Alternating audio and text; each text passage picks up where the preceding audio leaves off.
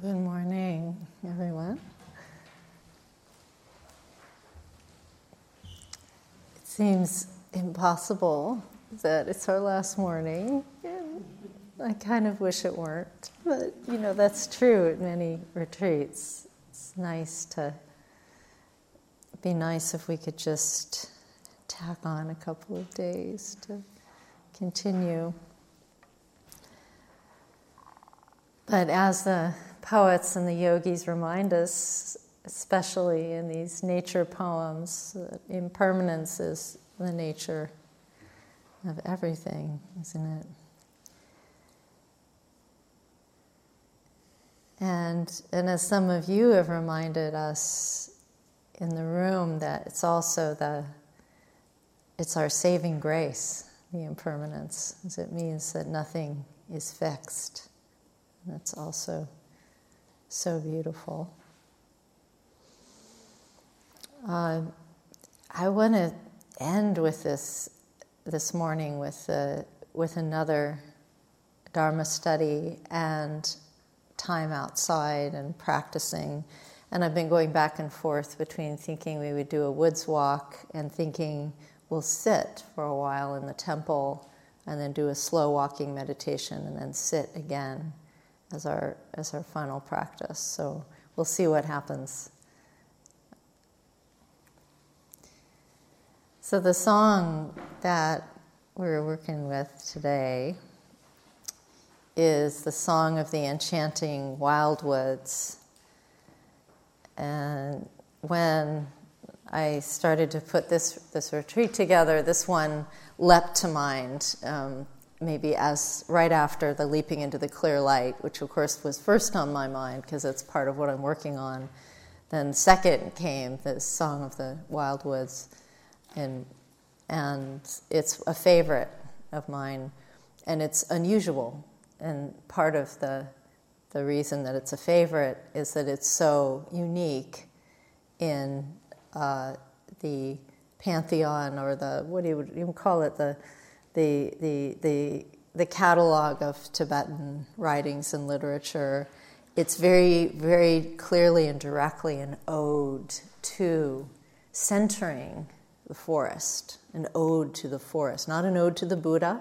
You know, most of the odes and praises in Tibetan tradition are to the past masters, or to the Buddha, or to a deity, or to um, historical figures, uh, to archetypes of compassion and wisdom.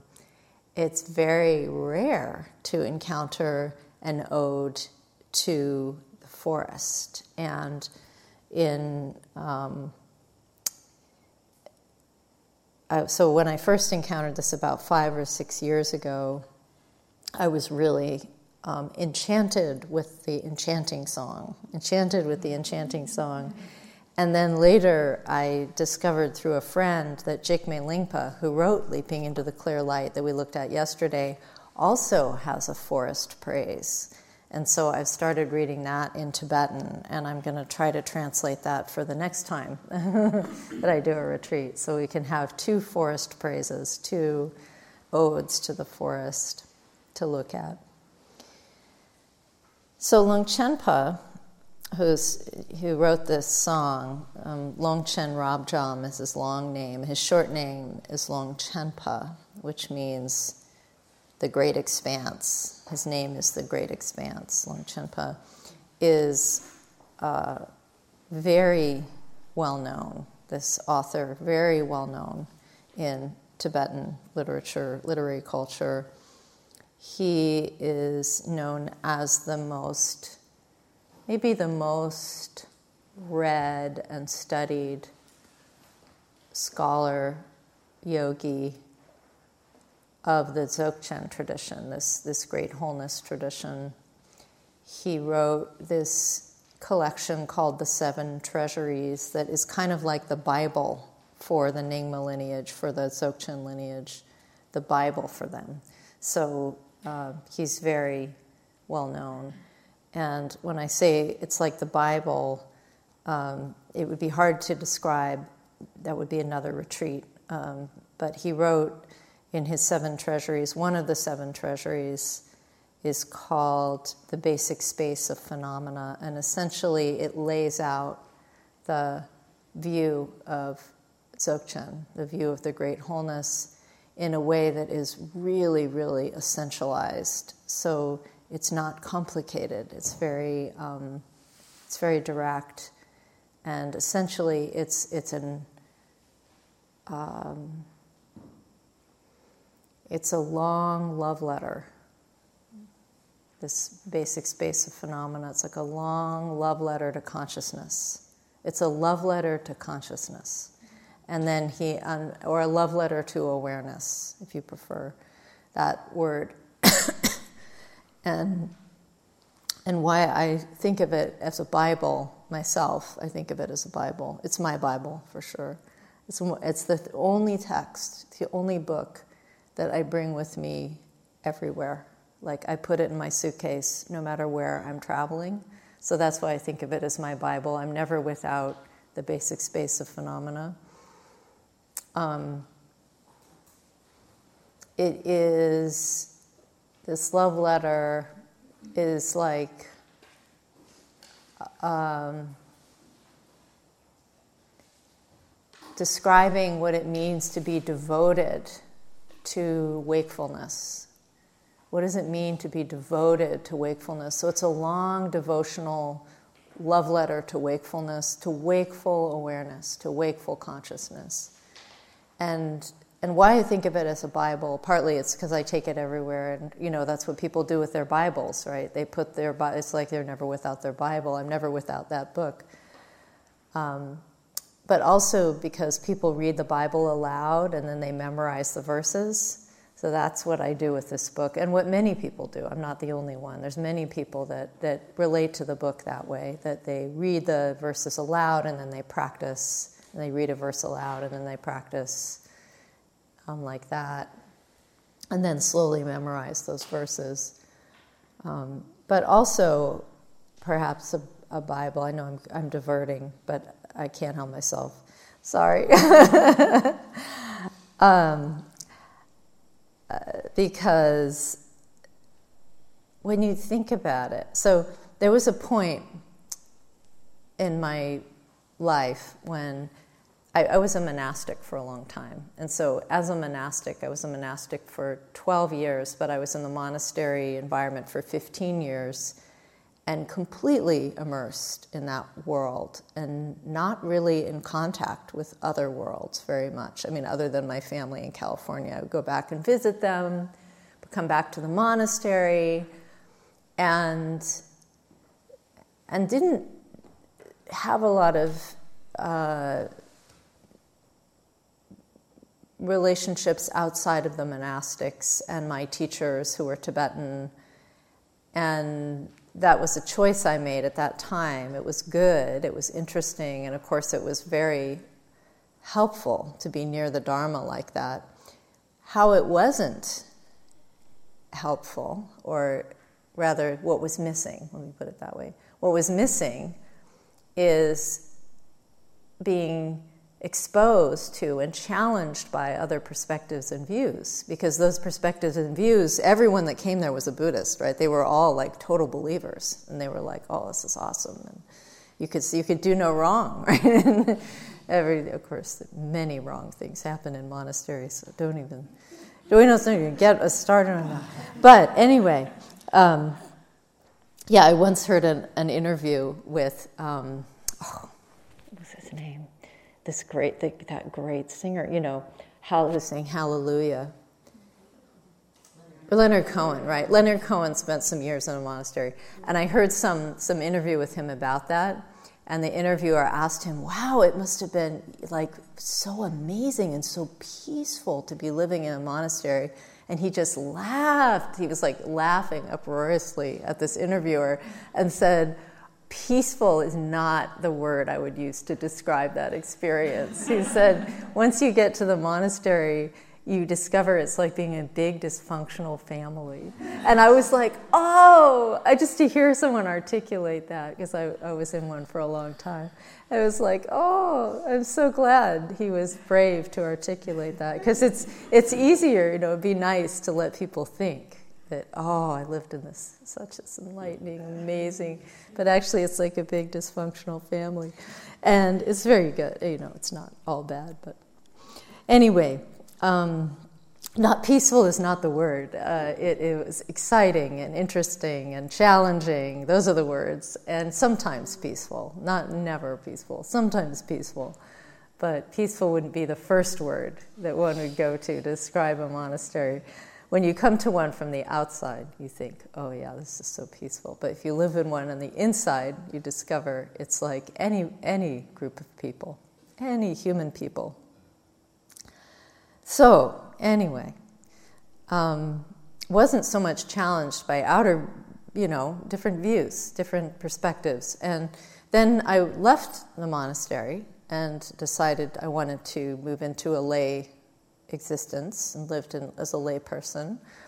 And at one point, I found myself in graduate school, and I was doing some, yeah, I was in graduate school doing some study and some assistant teaching, and I was in a um, cafeteria, found myself sitting across from someone who was also one of the teaching assistants in this little group of people, graduate students, and and she was, I think, United Church of Christ Christian practitioner, and she we started getting into a discussion about our different traditions and our practices and beliefs. And she said, and what came out of her mouth first, like when we started exploring things together, her first question was, what do Buddhists believe? And I was just like, kind of speechless. It's like, what? And, and, and it was interesting because I hadn't really thought to myself that that that question could be a challenge, but actually it was a total. It's like, and and what I wanted to say to her is, wrong question. You know, almost like that's not the question that we ask each other as Buddhists. What do you believe? At least in my experience, it's not about belief.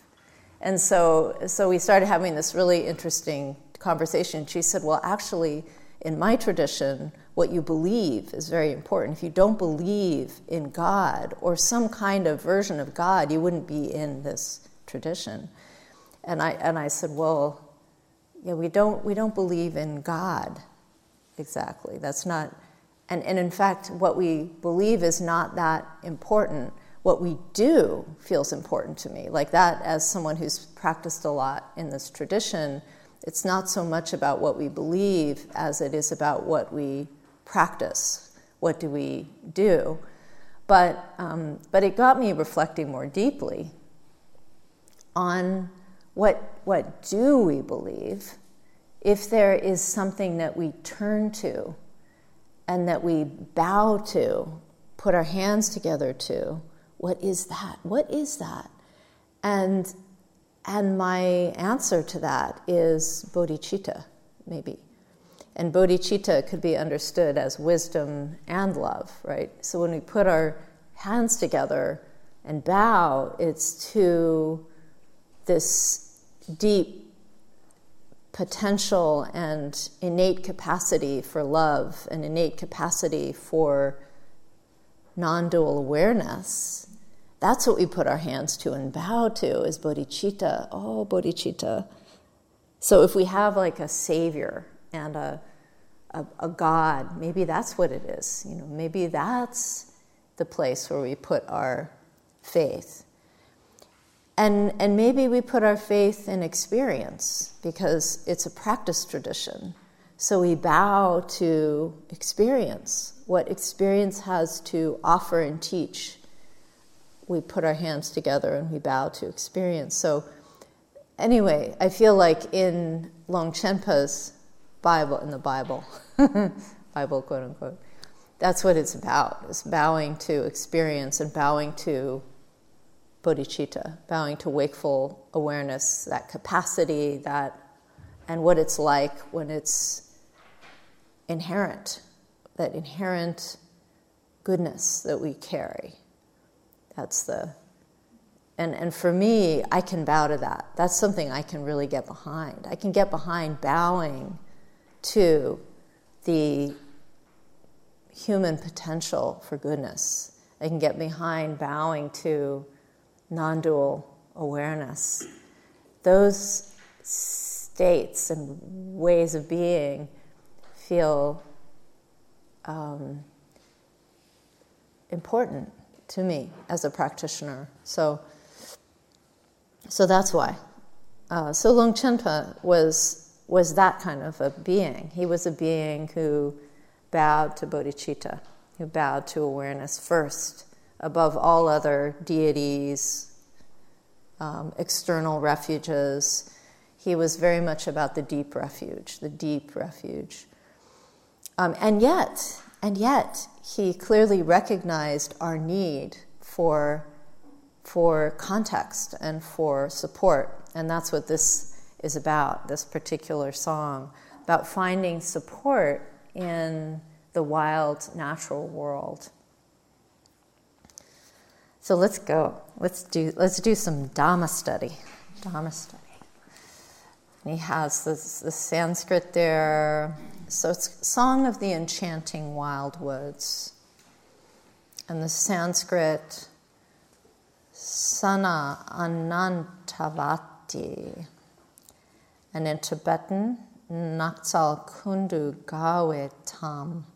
And you may wonder, boy, that doesn't look like how I just spoke it. It doesn't look like it was pronounced like that. So that's a, a transliterate, transliteration system called Wylie, used for Tibetan. So if you look at that, um, someone who knows Tibetan can then render that in the Tibetan script, looking at that string of English letters.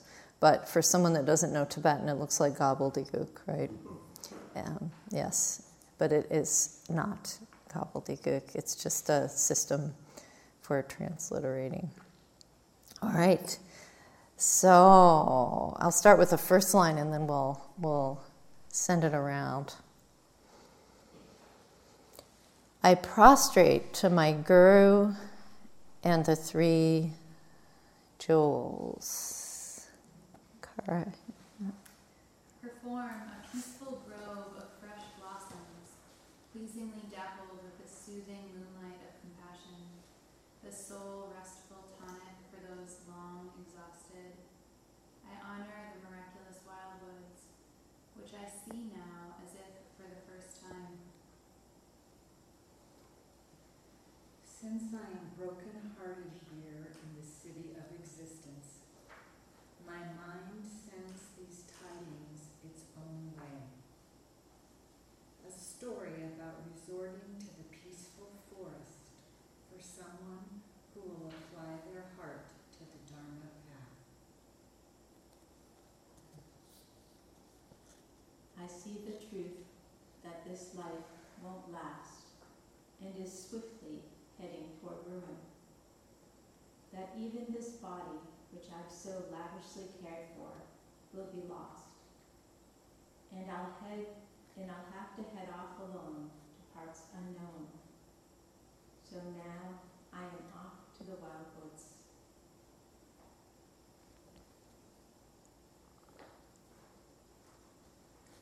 When I get distracted, I lose sight of the path to freedom, which is solely responsible for prolonging samsaric suffering. Now that I'm seeing the plague of conceptual thinking, I'm off to live in the unborn peace of the wild woods. The busy cities are bonfires of desire. I see now that if I catch the terrible plague of existence, I'll just keep wandering the canyons of samsara. So I'm off right now to the wild woods.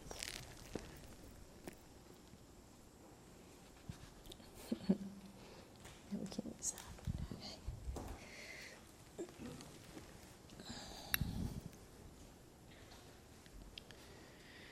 Every being in existence is threatened by affliction and totally bound by terrifying chains of duality.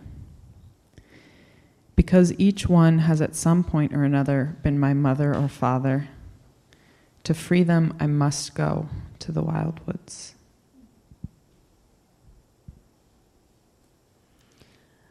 All these outer things we keep looking to are impermanent and completely unreli- unreliable. Seeing how they change like autumn clouds, my heart knows I must go to the peaceful wild woods.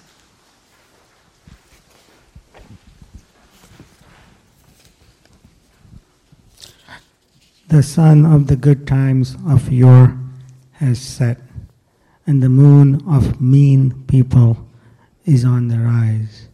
The darkness of evil-doing Maras closes in on all sides. I see it, so must I go. I must go to the wild woods right now.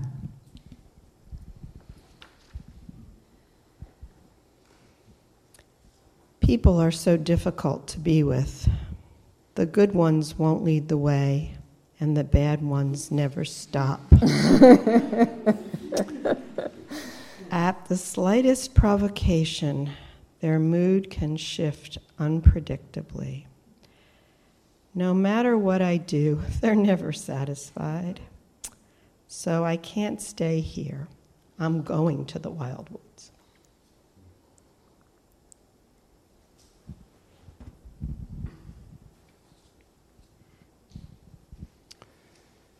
If I don't take charge of my own mind, no one else is going to steer the course for me. If I'm really going to give the best counsel to my own mind, it's this: don't stay here. You must go to the wild woods.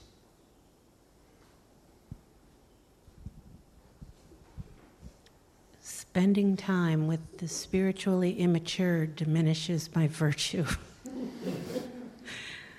And certainly makes me more negative. To make sure I'm totally engaged in the positive from today on, I must go to the wild woods.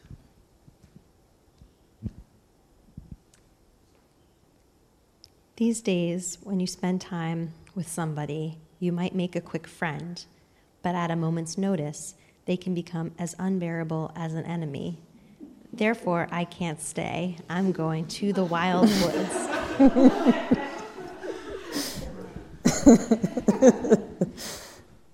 Alas, even the light of the sage's teachings is drawing down upon the peaks of the western mountains. Once it has set, the lion's roar of the true Dharma will not be heard again. So, I'm off to the wild woods.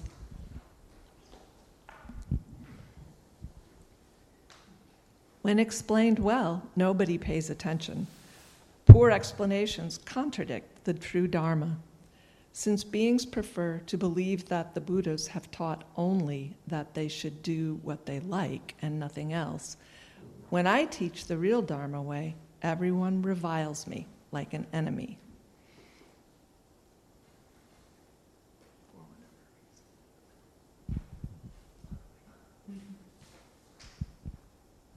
For whatever reason, when they teach non-Dharma these days, people love it, even though it sends them off to the lower realms. I simply can't understand what they're up to. Seeing all this, since I aim to accomplish the benefit of beings, I can't stay. I won't stay. I'm going off to the wild woods.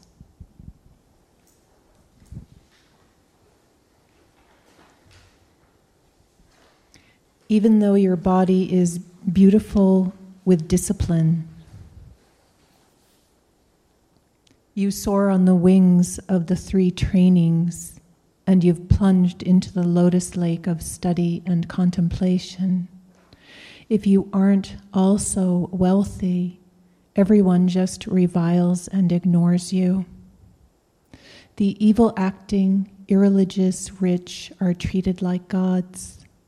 This is an age when fools are marketed better than the holy ones. seeing these signs of the times, I'm off to the wild woods.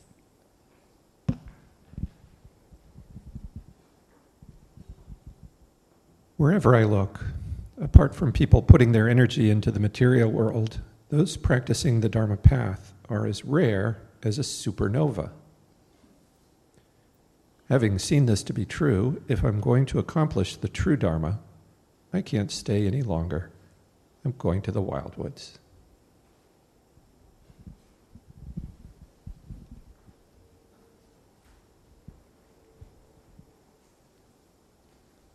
Compared to those who seek distraction with every thought, people who care for themselves according to the Dharma are altogether rare.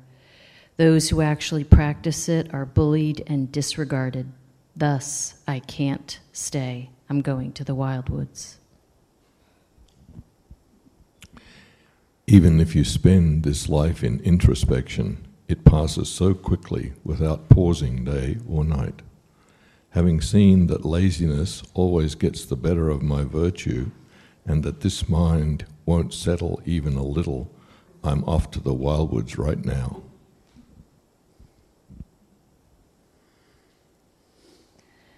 Because I'm distracted by the eight worldly concerns, such as preferring praise to blame.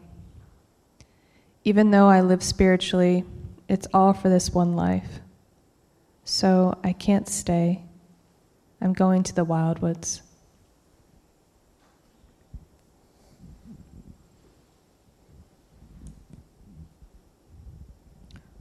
All the good times I had until yesterday are now as real as last night's dream, though sometimes they do become objects of pleasant nostalgia. Seeing how meaningless this is, I'm going to the wildwoods.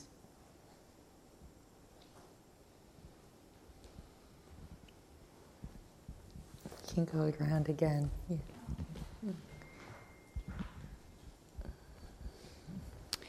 Even savoring my desires, I never feel content. All the pleasures that I've experienced from birth till now w- would not satisfy me, even if they returned. The mind is addicted to de- this mind is addicted to desire.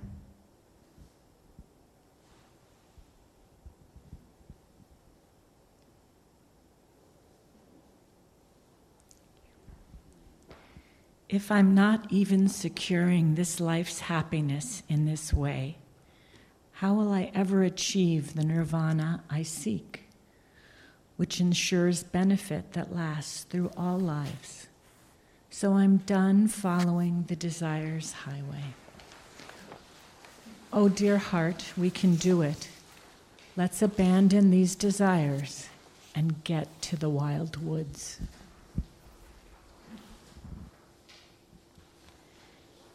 Since all this thinking hasn't done me much good, in order to grow accustomed to observing my own mind, I'm going today to the wild woods, where you, dear mind, will realize lasting happiness.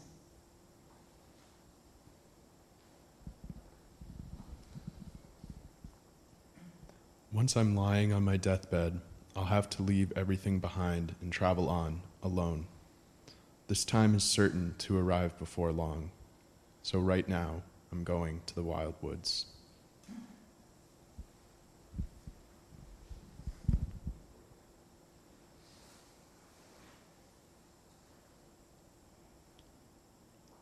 Because this time is incredibly degenerate, even if someone like me were to teach, it won't really benefit others. Because I aspire to be of benefit to future ages, I can't stay here. I'm going to meditate in the wild woods.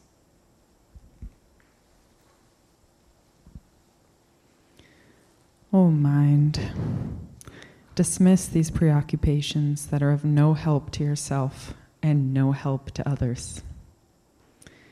You must, from today forth, go to the wild woods to meditate on the nature of the mind in order to accomplish what will definitely bring us benefit.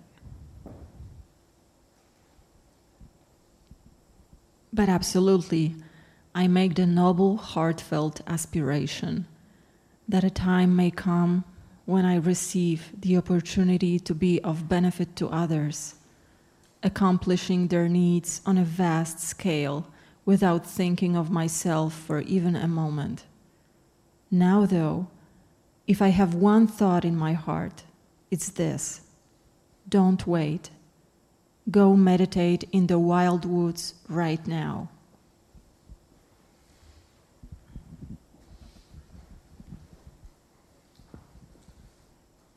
In order to encourage those below me to listen, and especially upl- uphold the Buddha Dharma, my primary concern will be the exchange of essential exchange of the essential teachings. This will spread the sage's doctrine and increase the intelligence of my own mind.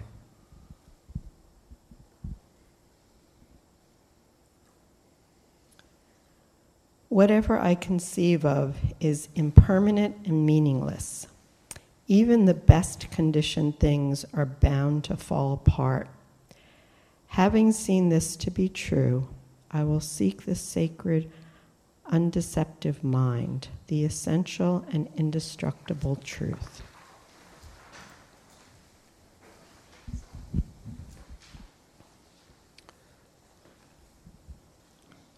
All the Dharma collections that the sage has taught come down to giving up desires and settling evenly in the peaceful truth, nothing else. O mind, consider your mortality and be intent to go to the wild woods.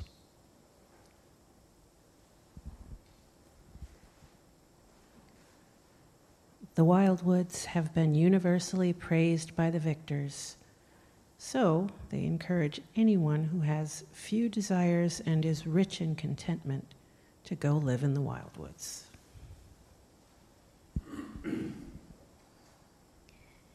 Now, when there's all this unstable thinking, the primary task is to settle mind inwardly, for it projects itself toward objects in the midst of many distractions, unable to rest for even a moment.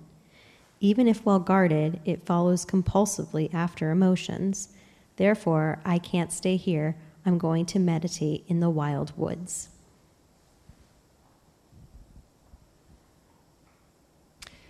Intellectually understanding phenomena's nature, phenomena's nature and leaving them as mere objects of mindfulness is of no help. So I'm going to become intimate with the true nature of phenomena. I can't wait. I must go to the wild woods.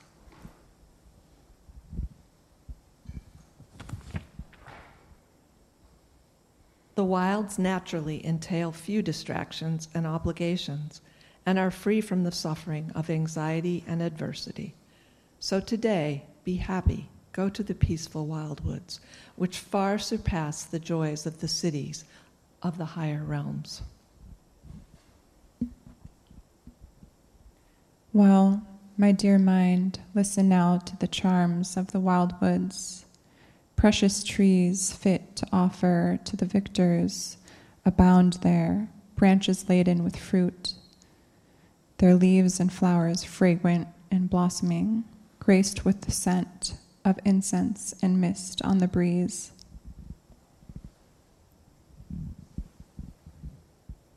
Cascades of water descend with the gentle rumble of bass drums. The hills above are bathed in the coolness of the moon and covered with a thick robe of clouds, above which shine the stars and constellations in their perfect beauty.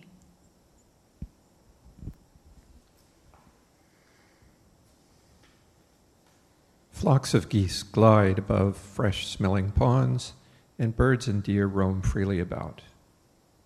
Bees buzz melodiously everywhere among the lotus and uptala flowers, among the wish-fulfilling trees.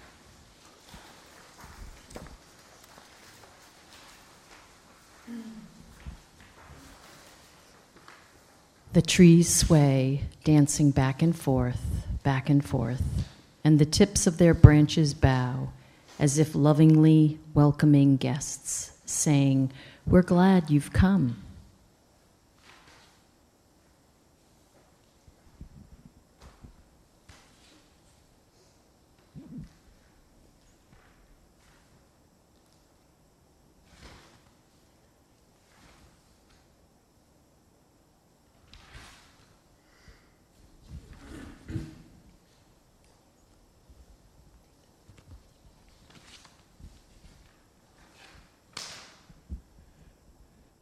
The cool, pure ponds are covered with lotus flowers, whose faces are bright as if smiling upon us.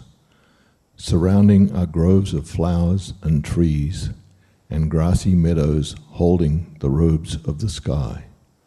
All of this shining like the stars on a clear night, or gods playing in pleasure groves.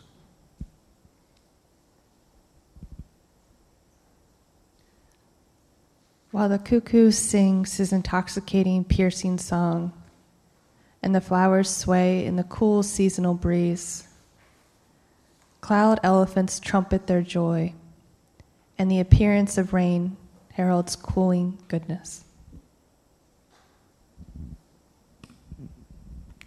In all four seasons, guiltless subsistence can be had from readily available fruit, leaves, and roots.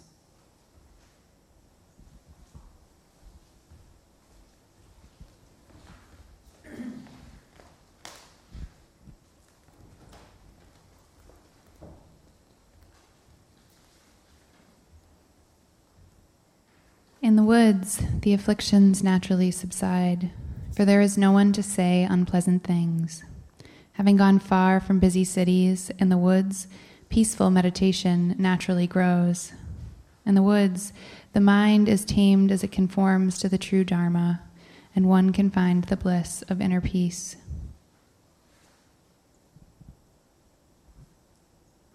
In short, the charms of the wild woods are endless. Even if I had eons, I could not conclusively extol them. The attainment of awakening by all the victors of the three times only occurs when staying in the wild woods, never in stressful cities and countries.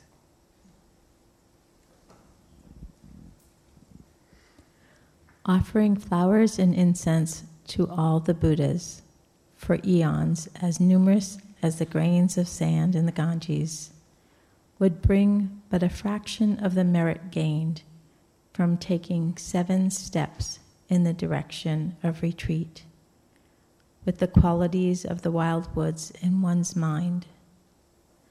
I encourage you thus to contemplate the qualities of the woods as detailed in the Moon Lamp Sutra.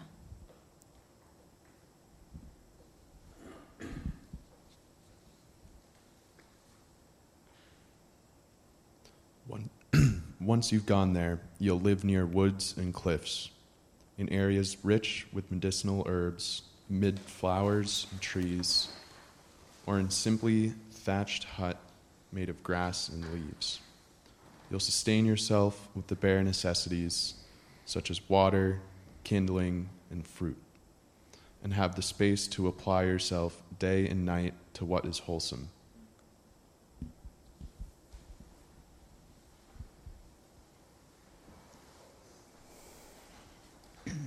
There, inspired by the turning of the leaves, you'll realize with certainty that beauty, health, and various abilities all gradually change, that they lack solidity, what is called the diminishing of one's assets.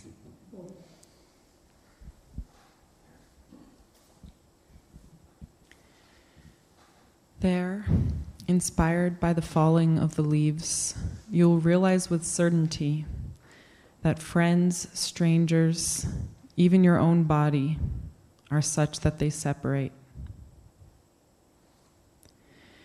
Even if they are together now for the moment, what is called the reality of loss.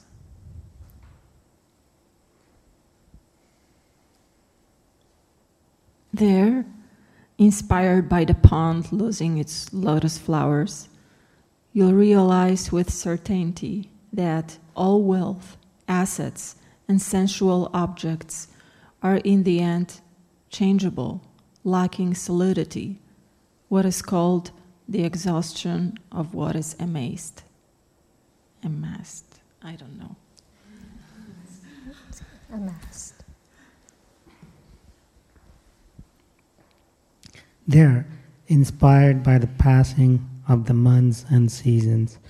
You'll realize with certainty that even this body, like the blooming flowers of late spring, changes with time, its youth passing, what is called the arrival of the Lord of Death.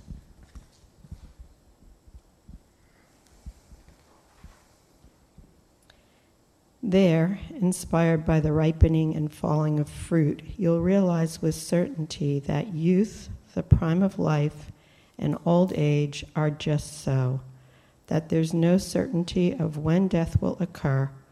What is called, what is born is bound to die.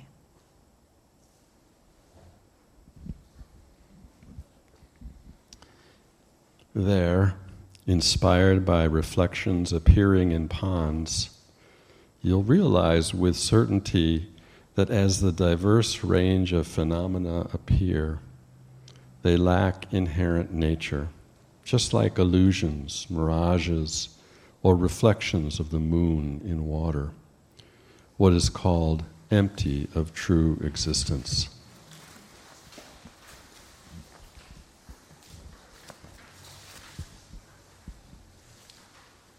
Having thus internalized the nature of all that is, sit upright on a comfortable seat with body at ease and cultivate bodhicitta, concerned with the needs of beings.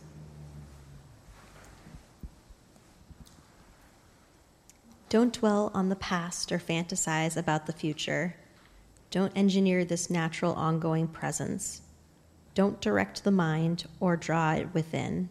Just let it settle without distraction, resting without grasping or conceptually structuring this open clarity that is vivid, quiet, lucid, illuminating. This is the wisdom intent of the Buddhas of the three times.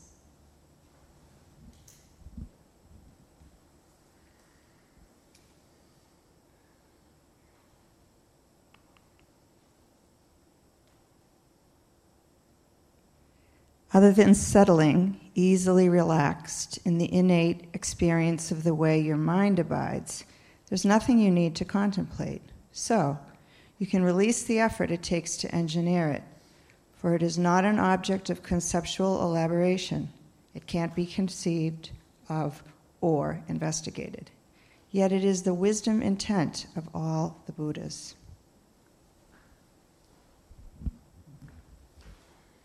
Therefore, to quiet the tangled mess of thought, all you need to do is look into the intimately peaceful nature of mind.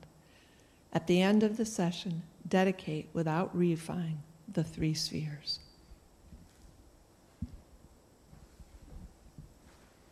In between sessions, cultivate your appreciation of impermanence and death. Conditioned things have no attainable essence and are rife with problems. Consider how samsara's nature is also like this. Once you have realized how the play of all external appearance are like a dream or illusion, let everything be within the equality of the ex- experiential dimension of space.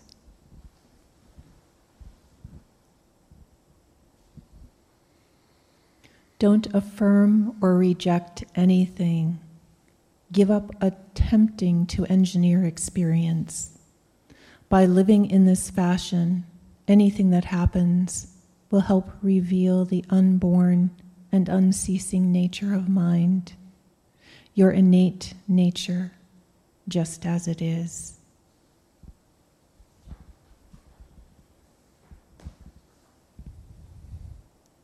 Also at night, when it is time to sleep, Release your mind into a conceptually unstructured experience within the reality of its unborn nature.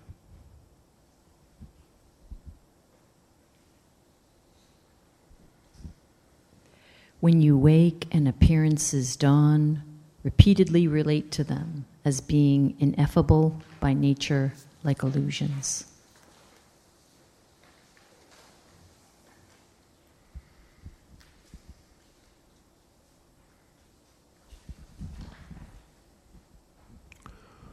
Once you have seen this precious treasury of your mind's nature to be such that nothing need be added or removed, you will cross the painful ocean of existence to the simple experience of that which is eternally peaceful and entails no suffering, arriving at the boundless state of Buddhahood. In the meantime, consider the magical play of concepts that occur as the natural arising of your essence, to which you need not grasp. Thoughts arise as the display of Dharmakaya's essence. When appearances occur as you are up and about, think, I will guide these things. May I be their protector, refuge, and friend. Once you have entrusted your mind to bodhicitta, bear in mind that your conduct should ideally be pure. You needn't think about anything other than the needs of beings. This is the miraculous tree of compassion, which nourishes the shoots of the omniscient victors.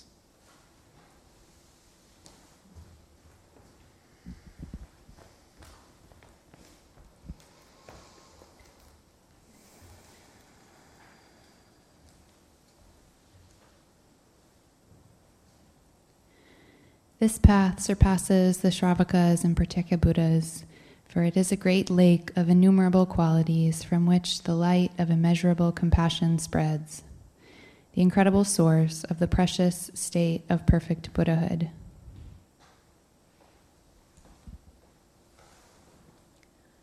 Nothing could be more incredible than this. Thus, anyone who is wise should definitely go meditate in the wild woods to accomplish sublime and peaceful awakening.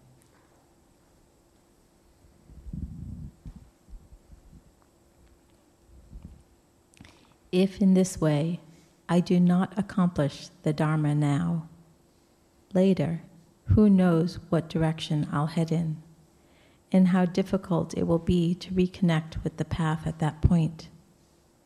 Then there will be nothing I can do. So now, while I have the chance, I must apply myself to the Dharma.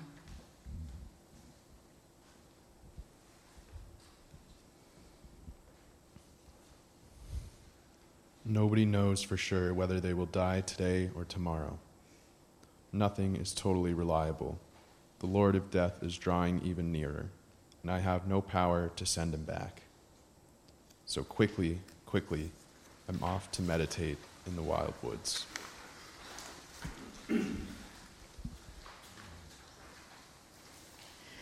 When death comes, none of our wealth, friends, or relatives will be of help, any help to us. A real practitioner will have nothing to fear of death. So, let death come quickly here. I'm going to the wild woods.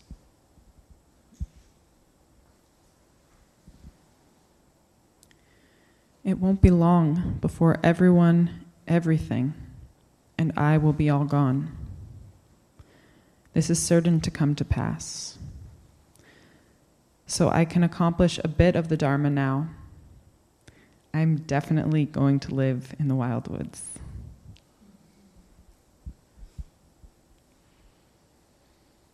Those who live an ethically impeccable life with abundant study, good meditation, life in the wild woods, and training in what is virtuous, shall fearlessly discover great joy in the face of death. The cause of their joy is exactly life in the wilds. Thus, I am leaving to meditate there. Nobody could know for certain if the time when I shall be no more will come tomorrow or not.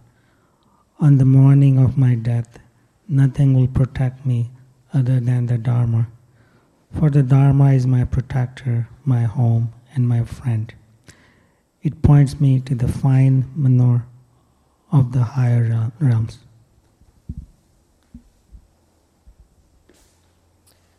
Thus, mind, remember that death is coming. I must go to live in the wild woods for the love of Dharma.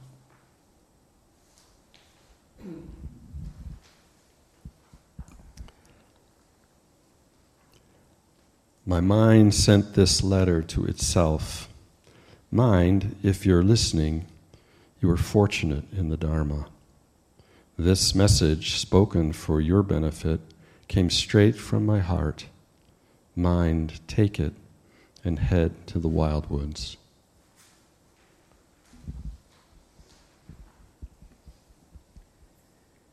This Song of the Enchanting Wildwoods was penned by the man from Samye, whose mind was turned to liberation by renunciation on the highest mountain peak of being at ease in the nature of mind. So he would wholeheartedly head to the wildwoods. Through any virtue arisen from this, may all beings extract their minds from the city of samsara and find freedom altogether in the enchanting wild woods of omniscient liberation.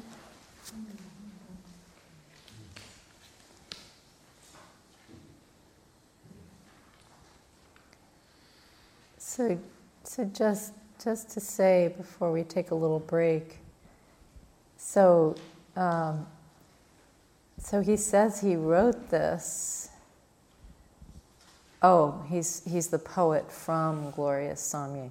So Samye is uh, is where Jigme Lingpa wrote this, leaping into the clear light. There's a really strong connection between the two of these poets.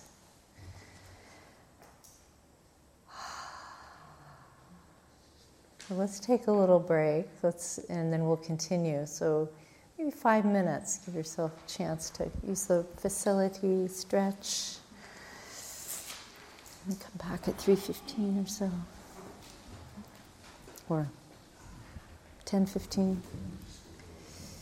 I was thinking about what we talked last night about the awareness and consciousness, and I had forgotten, but I think in Sanskrit there is a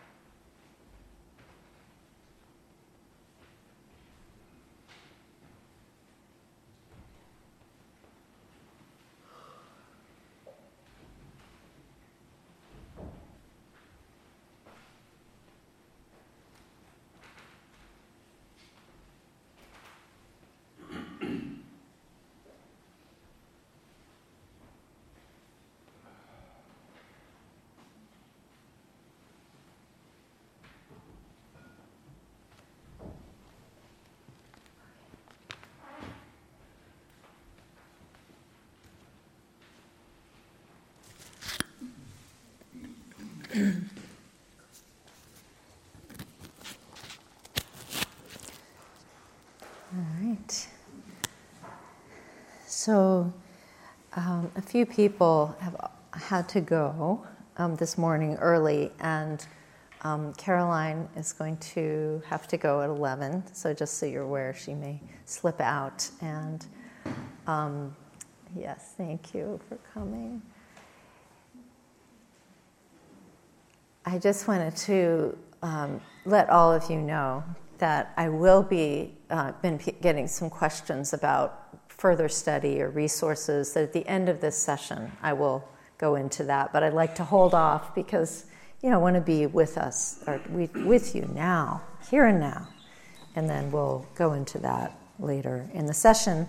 And also, some of you have been asking about could I sign your book, and I'd be happy to do that. So if you want that, bring that also towards the end of the session. We'll we'll move into resources in the last twenty minutes of the session, and and also I'll I'd be happy to sign books if you have one with you.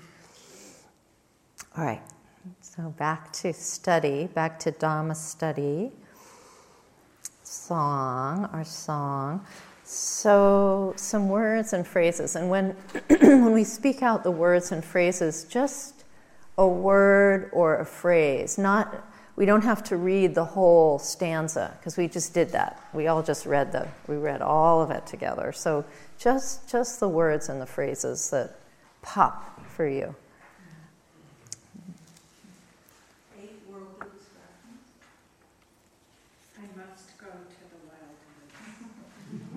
Totally bound. Totally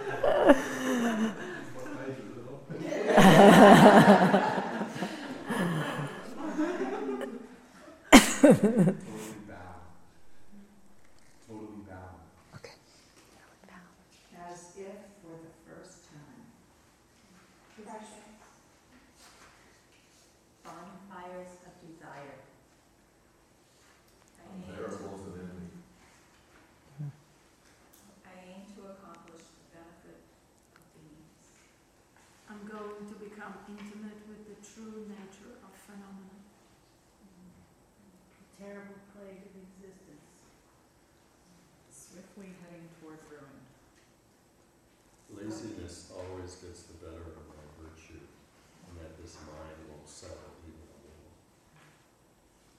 little. Right now, omniscient liberation. No one else is going to steer the course for me. Hmm. Mind, if you're listening, you are fortunate in the Dharma. People are so difficult to be with.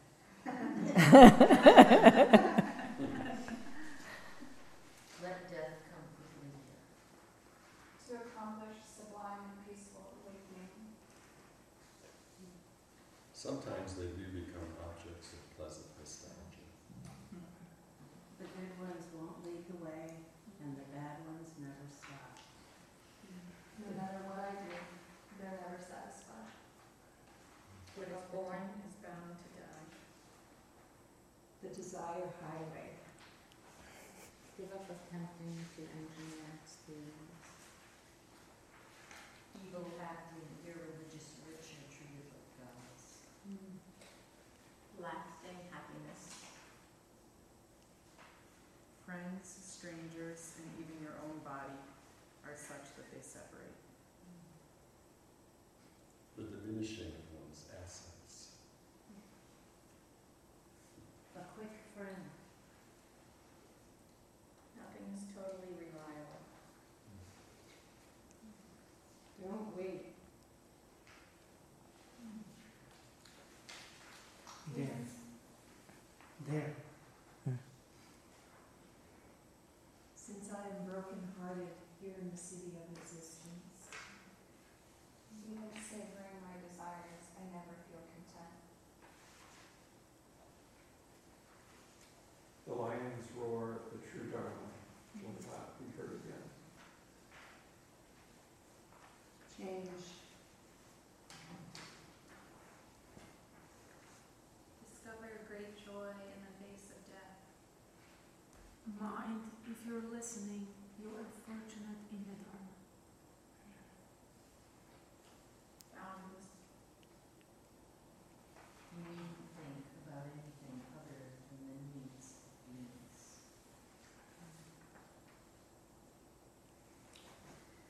lord of death. Higher realms. Don't affirm or reject anything. Settle the mind in rhythm. Magical play.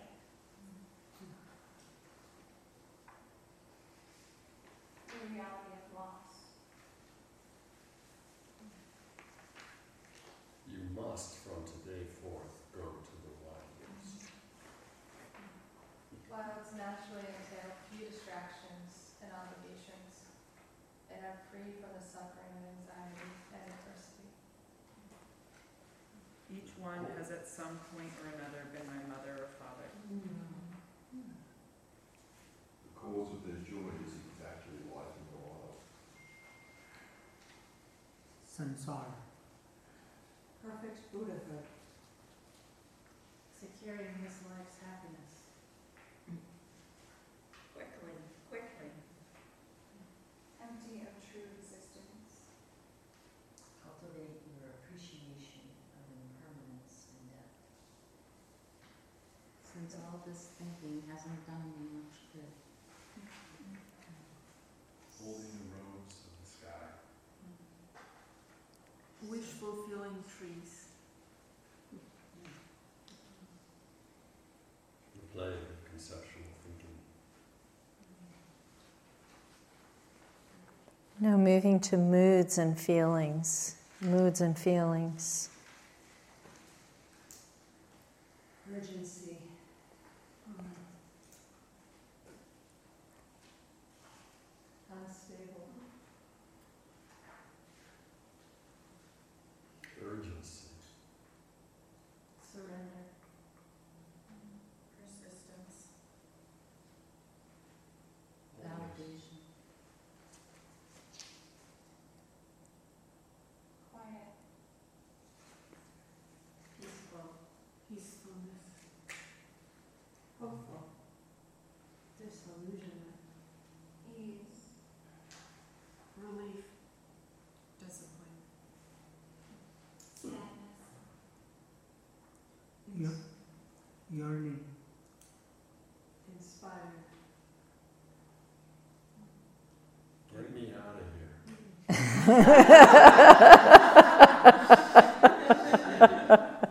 here. Question.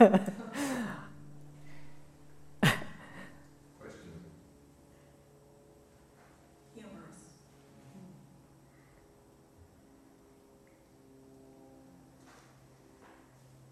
All right, let's go deeper. That's great. Let's go. So, um, so now with with raising hands and with the mic. Um, Um, so, so what went with what popped out at you? What struck you about what popped out, and and with or or with a mood or feeling? Um, where do you what do you see him trying to convey to us through his, through the poem, like that?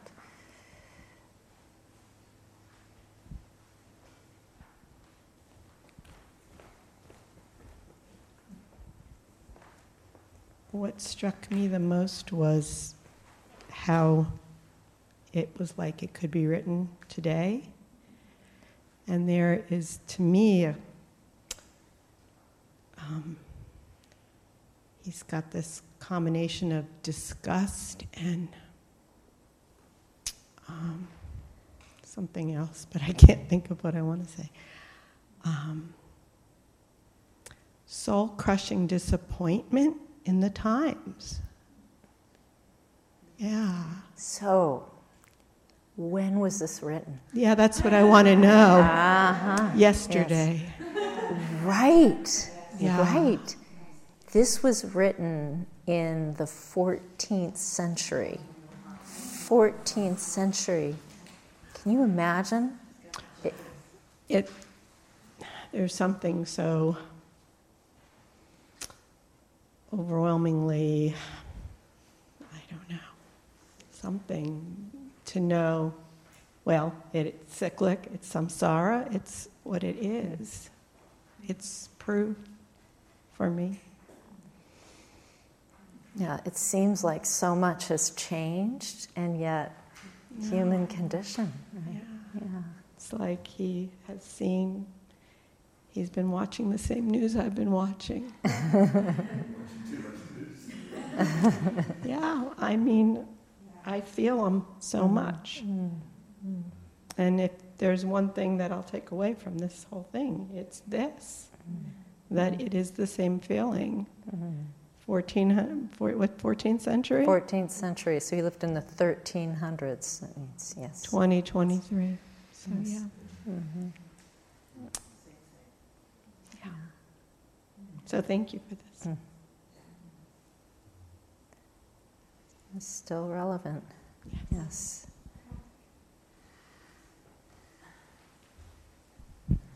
To me, the Dharma, you know, um, citing pain and suffering and gain and loss and all of those things, um, it is the human condition, and it doesn't matter what century it was. So good news, bad news, um, this is what we're working with, the mind and the trappings and the pleasures and desires and aversion and all of that. But the hopeful is that there's an antidote, and get out of your head, get into the woods is the antidote, and it's all right there. And the lessons that we need of impermanence and um, beauty, and it's all right there. So that's what I got. Uh-huh.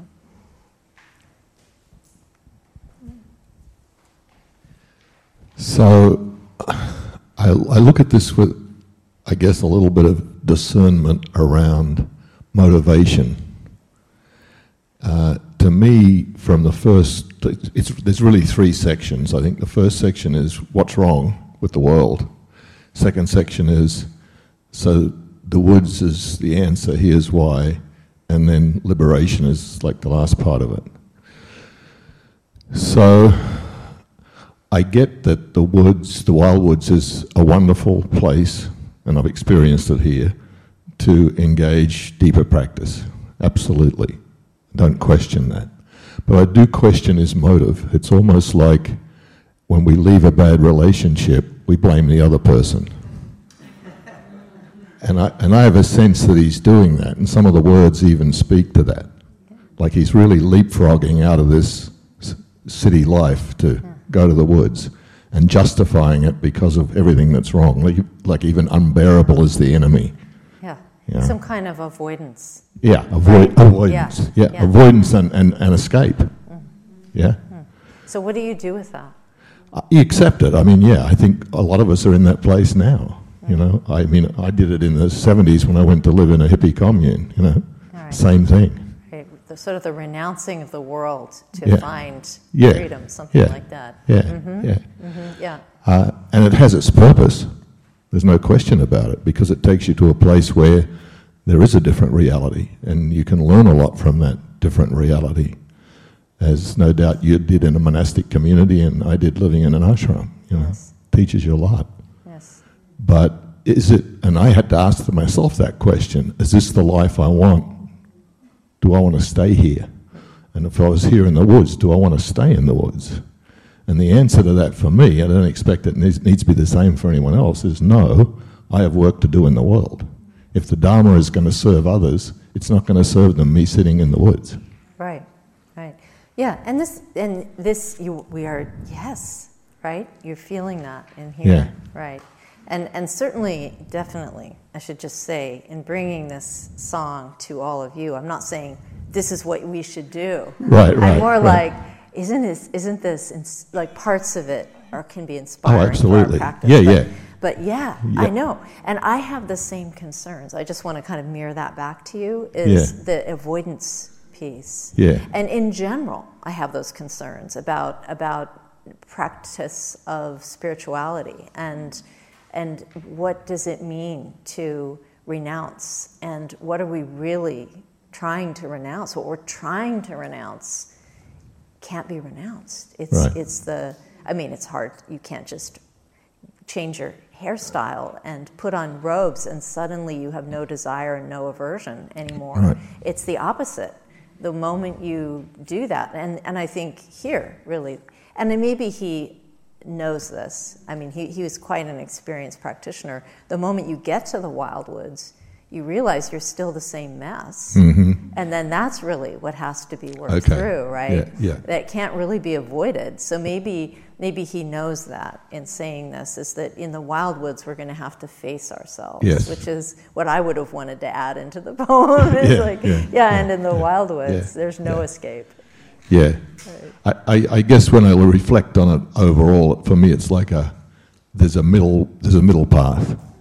And the middle way for me, and it is is to use things like the wildwoods as a way, as a, as a refuge, and a way of going deeper into the Dharma, but then to come out of the woods and try it on in the world, and then maybe go back again. Yes. Yeah. Yeah. And and when you look at this actual person's life, that's what he was doing his whole life. He was not disengaged. He traveled to Bhutan. He founded his own little temple there. He was totally engaged. Okay. Yeah, so it's interesting, right? He wasn't one of the yogis that went off and disappeared into the mountains forever. He was he was in and out, just like you're describing. He was in and out. Um, thanks yes. for thanks for clarifying. Yeah. Yes, yes, yes.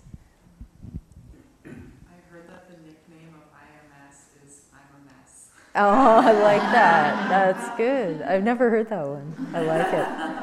Uh-huh. That was a great exchange, and um, I guess the thought I had was, um, you know, the line that, you know, he has this disdain for the world, and yet he also says, you needn't think about anything other than the needs of beings. So it's a distancing from those tendencies that make us suffer, and yet a love of the being that is pure consciousness, right? That, yeah, the, love the experience that we share. Yeah. Um, and I guess, you know, kind of related to um, what you were just talking about is, you know, the woods being almost metaphorical, that we have to kind of create our own refuge of sorts, know what is our anchor and what works for us, um, and what kind of brings us back to our the ground of our being. Um, cultivating that, I think, is probably the the main message, is mm-hmm. what I was getting.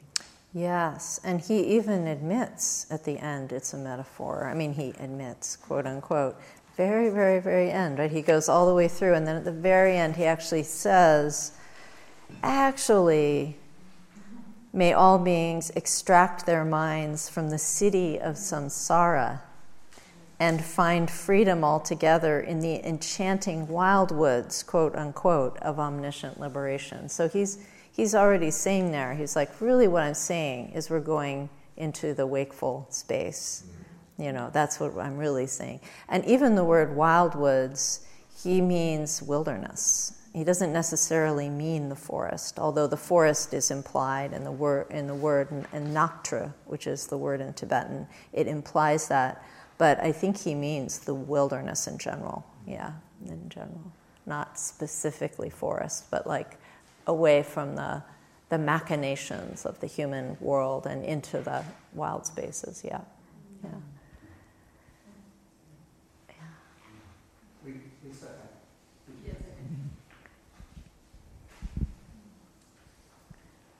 Well, what struck me in particular was the title.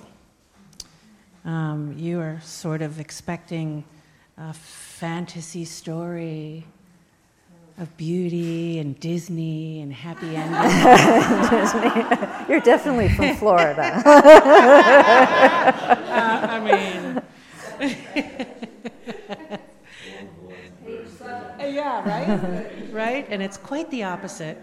Um, But also I think he's dealing with the idea of there is no better than here, or the grass is always greener. Uh, we have to deal with the here and now. And uh, I'm quite amazed at how cyclical it is, being from the fourteen or the thirteen hundreds, and we're feeling the same thing now. Mm-hmm. So is there a solution? Mm-hmm.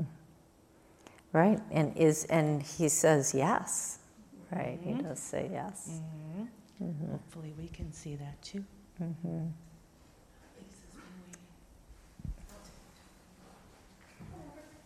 I'm going to leave it to you guys to pass the mic. And, yes. Um, uh, thanks, Eric, for noticing I had my hand up for a long time. But actually, I forgot your name. Um, no, behind you. Leslie. Leslie. Le- but Leslie actually said the exact thing I was going to say, which is, um, you know, the line, you needn't think about anything other than the needs of beings. And then the next line, this is the miraculous tree of compassion. Um, and I guess for me, my own experience is that, you know, in transforming my own suffering, then having compassion for myself, then that creates the compassion for others. And it actually is not really possible to have compassion for others unless I've, I've done my own deep work. So.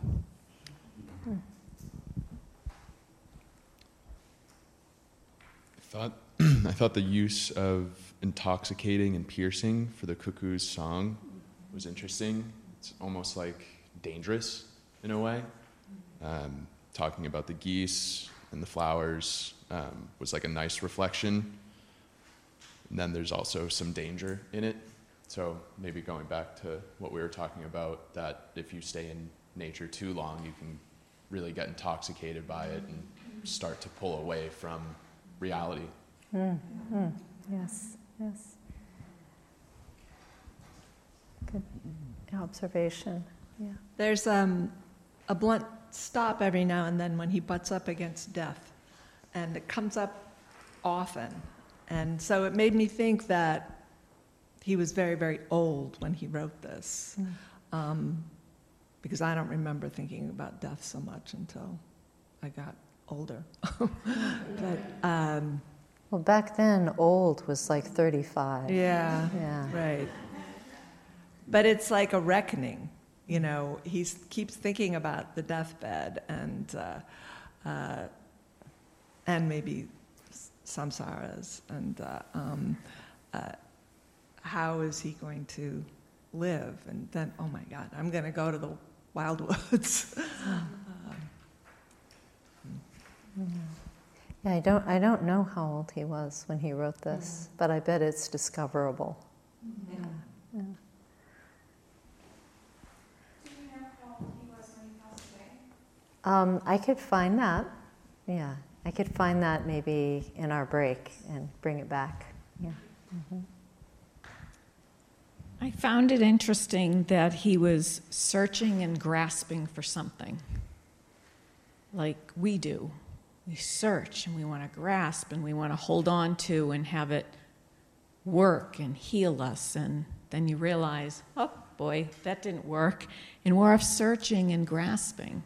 And to try to get rid of that, I'm not sure it's possible if we're looking for the wild and the true, true being out there, which I can grasp. I don't know. I still think it's a part of grasping and searching. Mm, mm, mm. Yeah, right. That's another question. Is he, is he, um, is he grasping? Is it a wise grasping? Yeah, question. Yeah. Mm-hmm. I was I was struck by the pronouns, and um, in the beginning, you know, I really need to do this. I. I You know, it's like, I'm like, get on with it. Why, why, what's keeping you from going? You know? Uh, so let's go. And and then it's, it, it's and like then he's it, it's like he's working like, up to it. What's that? What's that? I missed that. Oh, is it? It's like he's working up to it. Yeah, he's trying right, to work right. himself up to it. And and then yeah. I think, if I remember correctly, I want to read it again. Then it's okay. This is what you should do. You, you all should do this.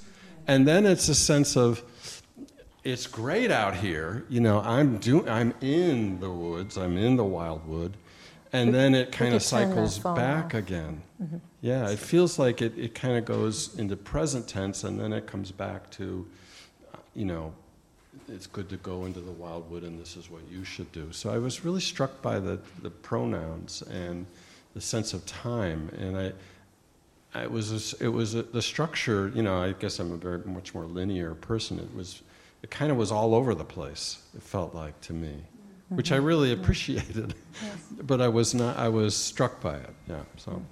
Mm. Mm. So someone's phone. Yeah. Whose phone is that? Okay. Thank you. You could just put it on silent. Thank you so much. Yeah. Mm-hmm.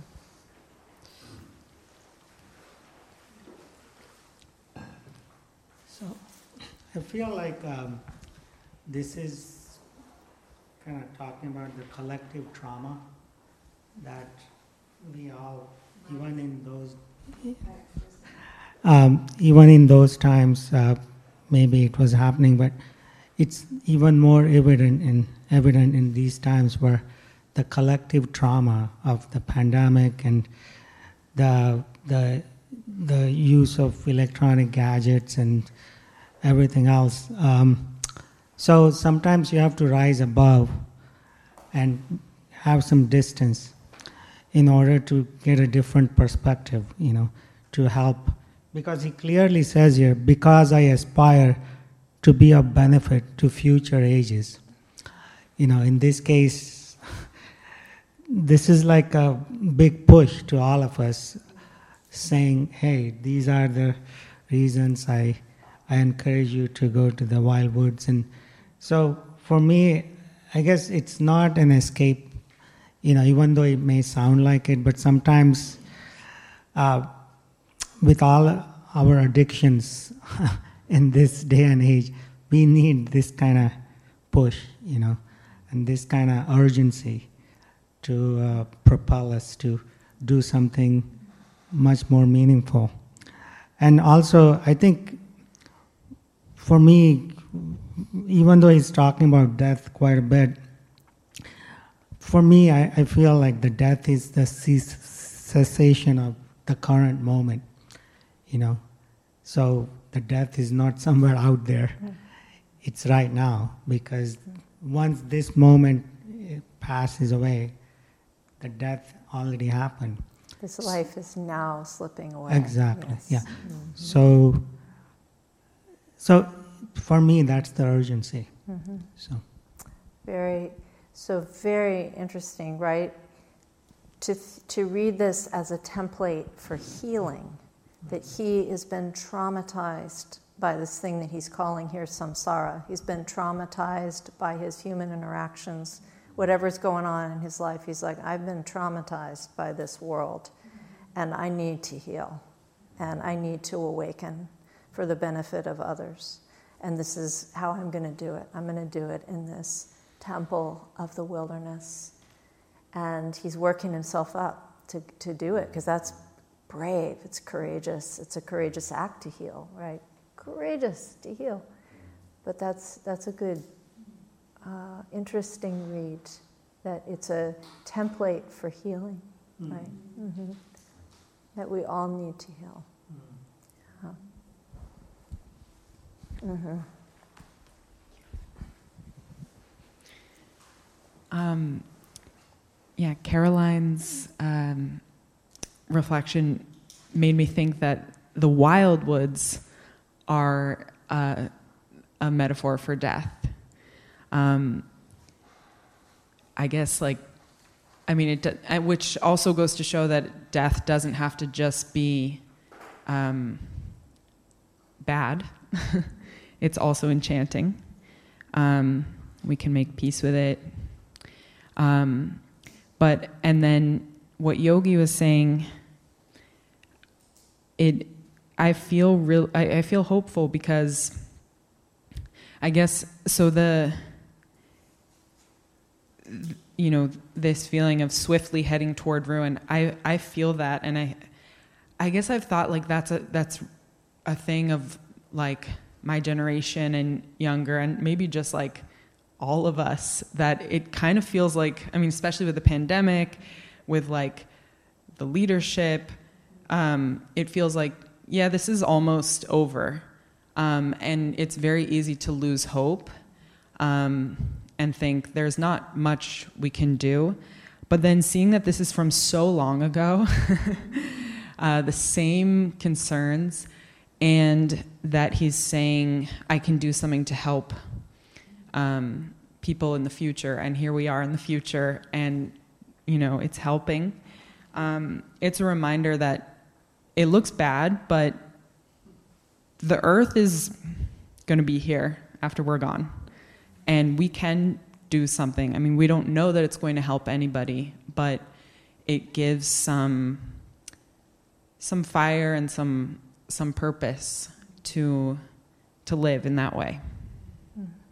Thank you. What what Mike said about the how it's not linear. I'm having fun thinking about if he wrote this poem or this song over a lifetime, or if it's like a collective stream of consciousness from just like one sitting. It almost seems like there are those different stages of I need to go, I'm here, this is what I learned. Um, so it's kind of fun to think about. Mm-hmm. Yes, yes. Could have been, could have been a slow writing, or could have been more quickly. Yes. So I do want to do some practice with you all this morning. So why don't we take a little break? And I'm, we're going to practice here in the hall, and we'll do a nice slow walking meditation outside, and then come back into the hall, so we can, you know, keep the energy here together on our last morning. But we'll we'll definitely enjoy the outdoors. Uh, uh, I could say a forest sweep, a short forest sweep, and then we'll come back in. All right, so we have ten minutes to break and use the bathroom and stretch, and then come back at eleven. Will we go into the woods, or just be around? Just right here, yes. You don't have to get any special shoes. Yeah, we'll stay close. We're